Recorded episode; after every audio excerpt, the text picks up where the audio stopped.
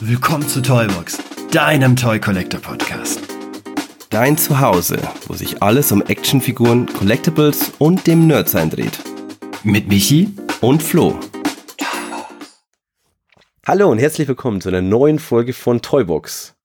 Ja, ihr wundert euch jetzt wahrscheinlich, warum ich und nicht Michi mit seiner zarten Stimme euch begrüßt. Und zwar startet nämlich mit dieser Episode heute unser Toybox Short Format. Falls ihr noch nicht mitbekommen habt, was das ist, kurzer kleines Ramp-up. Und zwar die Toybox Short Episoden, die werden alle zwei Wochen rauskommen. Michi und ich werden uns da immer abwechseln, werden das aber immer alleine machen. Das heißt, jeder kriegt da immer so sein Thema, darf sich da ein bisschen austoben, einmal im Monat und euch dann ein bisschen mit neuem Wissen versorgen. Das wird jetzt erstmal über den Sommer laufen. Das heißt, es ist mal jetzt einfach mal nur so, damit wir die, die Sommerpause überbrücken können. Sollte dieses Format euch gefallen, sollte das ankommen, mal schauen, wie sich das im Herbst dann weiterentwickelt. Und wie gesagt, es ist erstmal geplant, dass wir das im Sommer ausstrahlen. Und das haben wir jetzt auch schon länger angekündigt. Wir wollten ja auch mit dem Format Toy Story starten, indem wir euch ja die Geschichte zu dem ein oder anderen Franchise erklären und erzählen. Heißt, wie ist es dann zu einem Spielzeug gekommen, was steckt da so dahinter? Und da bieten sich jetzt die Toybox Shorts Folgen tatsächlich richtig gut an. Und deswegen starten wir heute gleich mit dem ersten großen Thema. Und zwar Toy Story Teenage Mutant Ninja Turtles.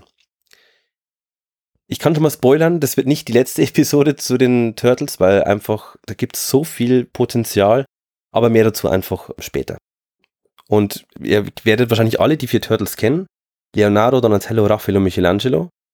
Doch schon einige Jahre bevor die vier Schildkröten mit Spielzeug und Technikserien die Kinderzimmer eroberten, erschien im Mai 1984 schon das erste Comic aus den Federn von Kevin Eastman und Peter Laird. Und gemeinsam legten die zwei Autoren damit den Grundstein der sogenannten Turtle Mania, die in den frühen 90ern die Kinderzimmer unsicher machten. So, aber jetzt erstmal eins nach dem anderen. Wie kam es überhaupt zur Gründung von Mirage Comics? Also das erste Konzept der Teenage Mutant Ninja Turtles entwickelten die beiden bis dahin doch noch recht erfolglosen Zeichner Kevin Eastman und Peter Laird an einem Abend einfach nur so zum Spaß.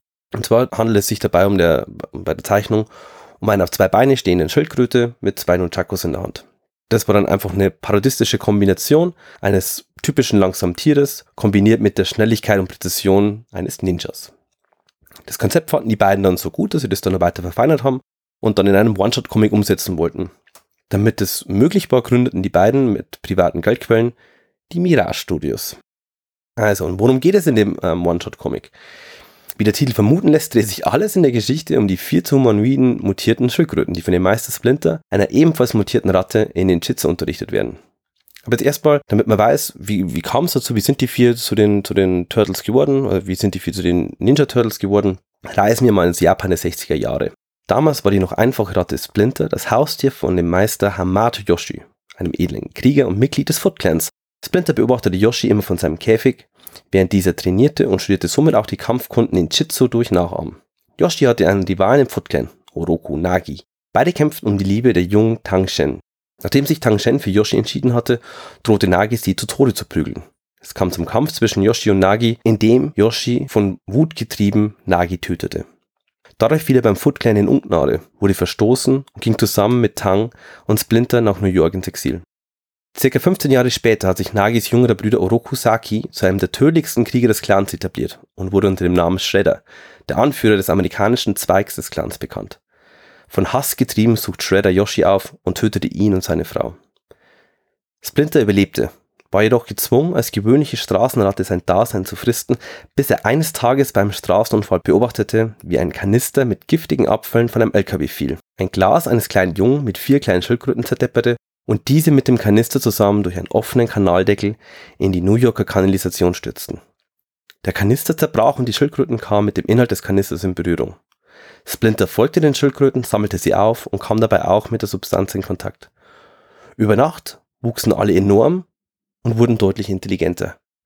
Splinter benannte die vier Schildkröten nach vier italienischen Renaissance-Künstlern, deren Namen er in einem alten Kunstbuch gefunden hatte, zogte sie wie seine Söhne auf und unterrichtete sie in den Jutsu. Mit 13 Jahren absolvierten Leonardo, Donatello, Raffaello und Michelangelo ihr Training und spezialisierten sich jeweils auf eine Waffenart. Jetzt konnten Splinters Schüler seinen letzten großen Wunsch erfüllen, seinen ermordeten Meister Yoshi rächen. Letztendlich kam es zu einem Duell mit dem Shredder, in dem dieser die vier Schildkröten unterschätzte und am Ende von ihm besiegt wurde. Das ist so ziemlich die Geschichte, wie es in diesem One-Shot erzählt wird. Und später erleben die Turtles tatsächlich auch Geschichten außerhalb der Erde. Sie verlassen quasi die Erde, verschlägt es quasi in die Tiefen des Weltalls und sie treffen auch auf andere Alienrassen, wie die Triceratons oder auch die Utroms. Vielleicht noch ein paar Fakten zu den, zu den Comics. Grob umschreibt das die erste Ausgabe, die im Mai 84 mit einer Auflage von nur 3000 Exemplaren erschien. Insgesamt umfasst Volume 1 der Turtle Comics 62 Hefte und lief bis August 1993. Alle Ausgaben erschienen in Schwarz-Weiß. Erst später bzw. in anderen Ausgaben bekamen die Turtles Farbe. Bis 1989 machten Eastman und Laird alles zusammen und alleine. Covergestaltung, Zeichnungen, Storywriting, Texte. Erst ab da holten sie sich aber weitere Künstler dazu, die aber auch logischerweise andere Zeichenstile mitbrachten. Und leider schlichen sich da auch leichte Kontinuitätsprobleme ein. Aber erst bei späteren Heften wurde darauf geachtet, diese wieder zu bereinigen und diese zu vermeiden. Die Serie endet mit einem 13-teiligen Event, City at War, bei dem wieder Laird und Eastman federführend mitwirken. Prinzipiell, wenn ihr so die Origin-Story euch mal anhört, vielleicht kommt da das eine, es kommt das eine oder andere vielleicht dem findigen Comicleser bekannt vor.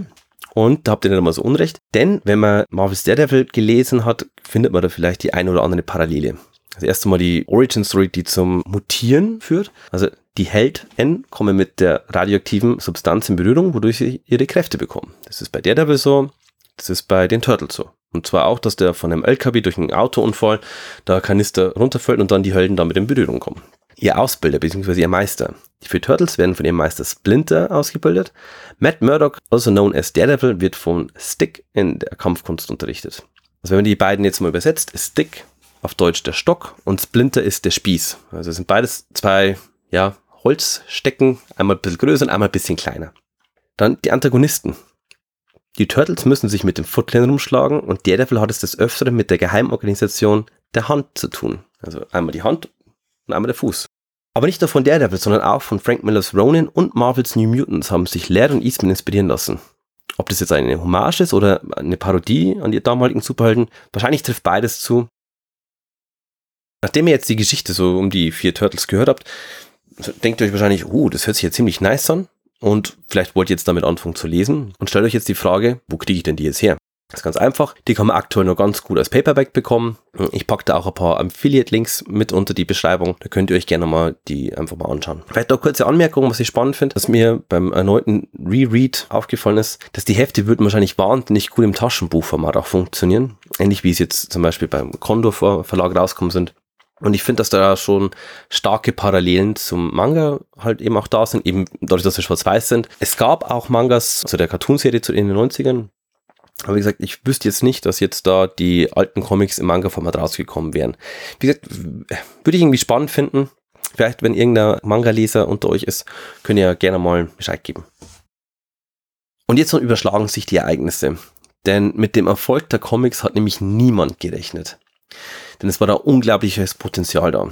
Um die vier Ninja-Schildkröten weiter zu pushen, brauchte Spielzeug. Und ähnlich wie bei Masters of the Universe musste ein Cartoon her. Der kindgerechter als die doch sehr düsteren und ernsten Comics sind. Den Cartoon, den werden, werden die meisten wahrscheinlich von euch kennen. Gehen wir also ein bisschen, bisschen drauf, drauf ein. Die Serie wurde von Murakami Wolf Swenson produziert und schaffte es auf sage und schreibe 10 Staffeln mit insgesamt 193 Episoden. Also nochmal, das muss man sich mal verdeutlichen lassen. Das heißt, die Serie lief von 1987 bis 1996. Zehn Jahre. Also bis 1989, also die ersten drei Staffeln, übernahm die Animation das japanische Animationsstudio Toei Animations. Anime-Freunde dürfen hier jetzt strahlen, denn Toei Animations zaubert auch Dragon Ball auf die Mattscheiben. Die ersten fünf Folgen liefen als Miniserie ab dem 14. Dezember 87 täglich. Die zweite Staffel lief dann fast ein Jahr später, ab dem 1. Oktober 88. Und in Deutschland lief dann die Serie schon ab dem 21. Juli 1990 auf RTL Plus. In UK, Irland, Deutschland und Schweden dürfte die Serie besser als Teenage Mutant Hero Turtles bekannt sein. Denn Ninja war definitiv zu gefährlich und dann wurden die Turtles einfach zensiert. Ähnlich wie auch die Nunchakus entfernt wurden, wurde auch das Ninja durch Hero ersetzt. Der Soundtrack stammt von Dennis Chan Brown und Chuck Lorre. Chuck Lorre verfasste auch das Intro, das im Deutschen von Frank Zander gesungen wurde. Und Chuck Lorre dürfte Serienfans ein Begriff sein. Ihr kennt ihn wahrscheinlich als Serienschöpfer von Two and a Half Men und Big Bang Theory. Und dass Laurie das Intro von den Turtles komponiert hat, überträgt er sogar in Two and a Half Men dem Hauptcharakter Charlie Harper. Also da gibt es eine Folge, ähm, in der Charlie Harper ein Jingle, ein Intro für ein Anime schreiben soll. Ich glaube Oshikuro Demon Samurai. Und da erwähnt er kurz, dass er halt auch das Turtles-Intro gemacht hat. Dann, was sind denn die Unterschiede zu Mirage Comics? Um die Serie kinderfreundlicher zu machen, wurde der dunkle Ton der Comics stark verändert. Die Turtles lieben Pizza. Es gibt viele Slaptics-Elemente im Cartoon und Michelangelo schreit Kawabanga. Doch darüber hinaus gibt es noch weitere gravierende Änderungen. Haben wir das Aussehen der Turtles. In den Comics war es ja so, dass auf dem Cover hatten alle vier die, die Bandana hatten alle die gleiche Farbe, rot und farblich unterscheideten sich die nicht. Und jetzt wurde, damit sich Kinder eben die Turtles leichter merken konnten, bekamen die Bandanas unterschiedliche Farben. Und der Anfangsbuchstabe des Namens wurde auf die Gürtelstalle gepackt. Splinter war früher nicht das Haustier von Hamato Yoshi, sondern war Hamato Yoshi im Cartoon. Und weder Shredders Bruder Oroku Nagi noch Yoshis Ehefrau sind Bestandteil der Geschichte. Im Cartoon sind Orokusaki und Yoshi Rivalen. Orokusaki hängt Yoshi Verrat am Fucklen an, was zu seiner Auswanderung nach New York führt. Generell wird die Geschichte um Orokunagi in anderen Medien auch wenig aufgegriffen. In den Comics gab es die Alienrasse Utroms. Das sind ja so lebende Gehirne, die, im, die in Roboterkörpern sich fortbewegen. Dieses Konzept wurde dafür aber komplett für Krang verwendet, der als ja, Hauptschurke mit in der Serie auftritt. Dann April O'Neil arbeitet als Nachrichtensprecherin für Channel 6. In den Comics war sie Stockmans Laborassistentin. Dann Bebop und Rocksteady als schweres Handlanger gab es in den Comics nicht, die wurden komplett für den Cartoon eingeführt. Und Baxter Stockman wurde vom Afroamerikaner zum Weißen umgeschrieben. Der hat sich dann, dann später auch in einen Transporter und für eine menschliche Fliege verwandelt. Hm, wo wir das wohl schon mal gehört haben. Wer die Serie schauen möchte, tut sich gerade mit Streamingdiensten aktuell jedenfalls schwer.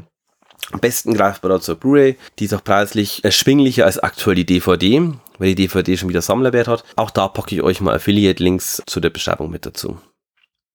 So, und das war es tatsächlich jetzt auch schon wieder mit der ersten Episode, auch wenn es noch nicht sehr viel um Toys ging. Das kommt dann in der nächsten Toy Story zu den Teenage Mutant Ninja Turtles. Ich hoffe, es, euch hat es gefallen. Gebt uns gerne Feedback auf unserem Instagram-Kanal oder auf unserem Discord über eine positive Bewertung auf YouTube, Spotify oder Apple Podcast. Würden wir uns wirklich sehr freuen und über jedes Feedback sind wir dankbar. Bis dann und toi toi toi. Tschüss.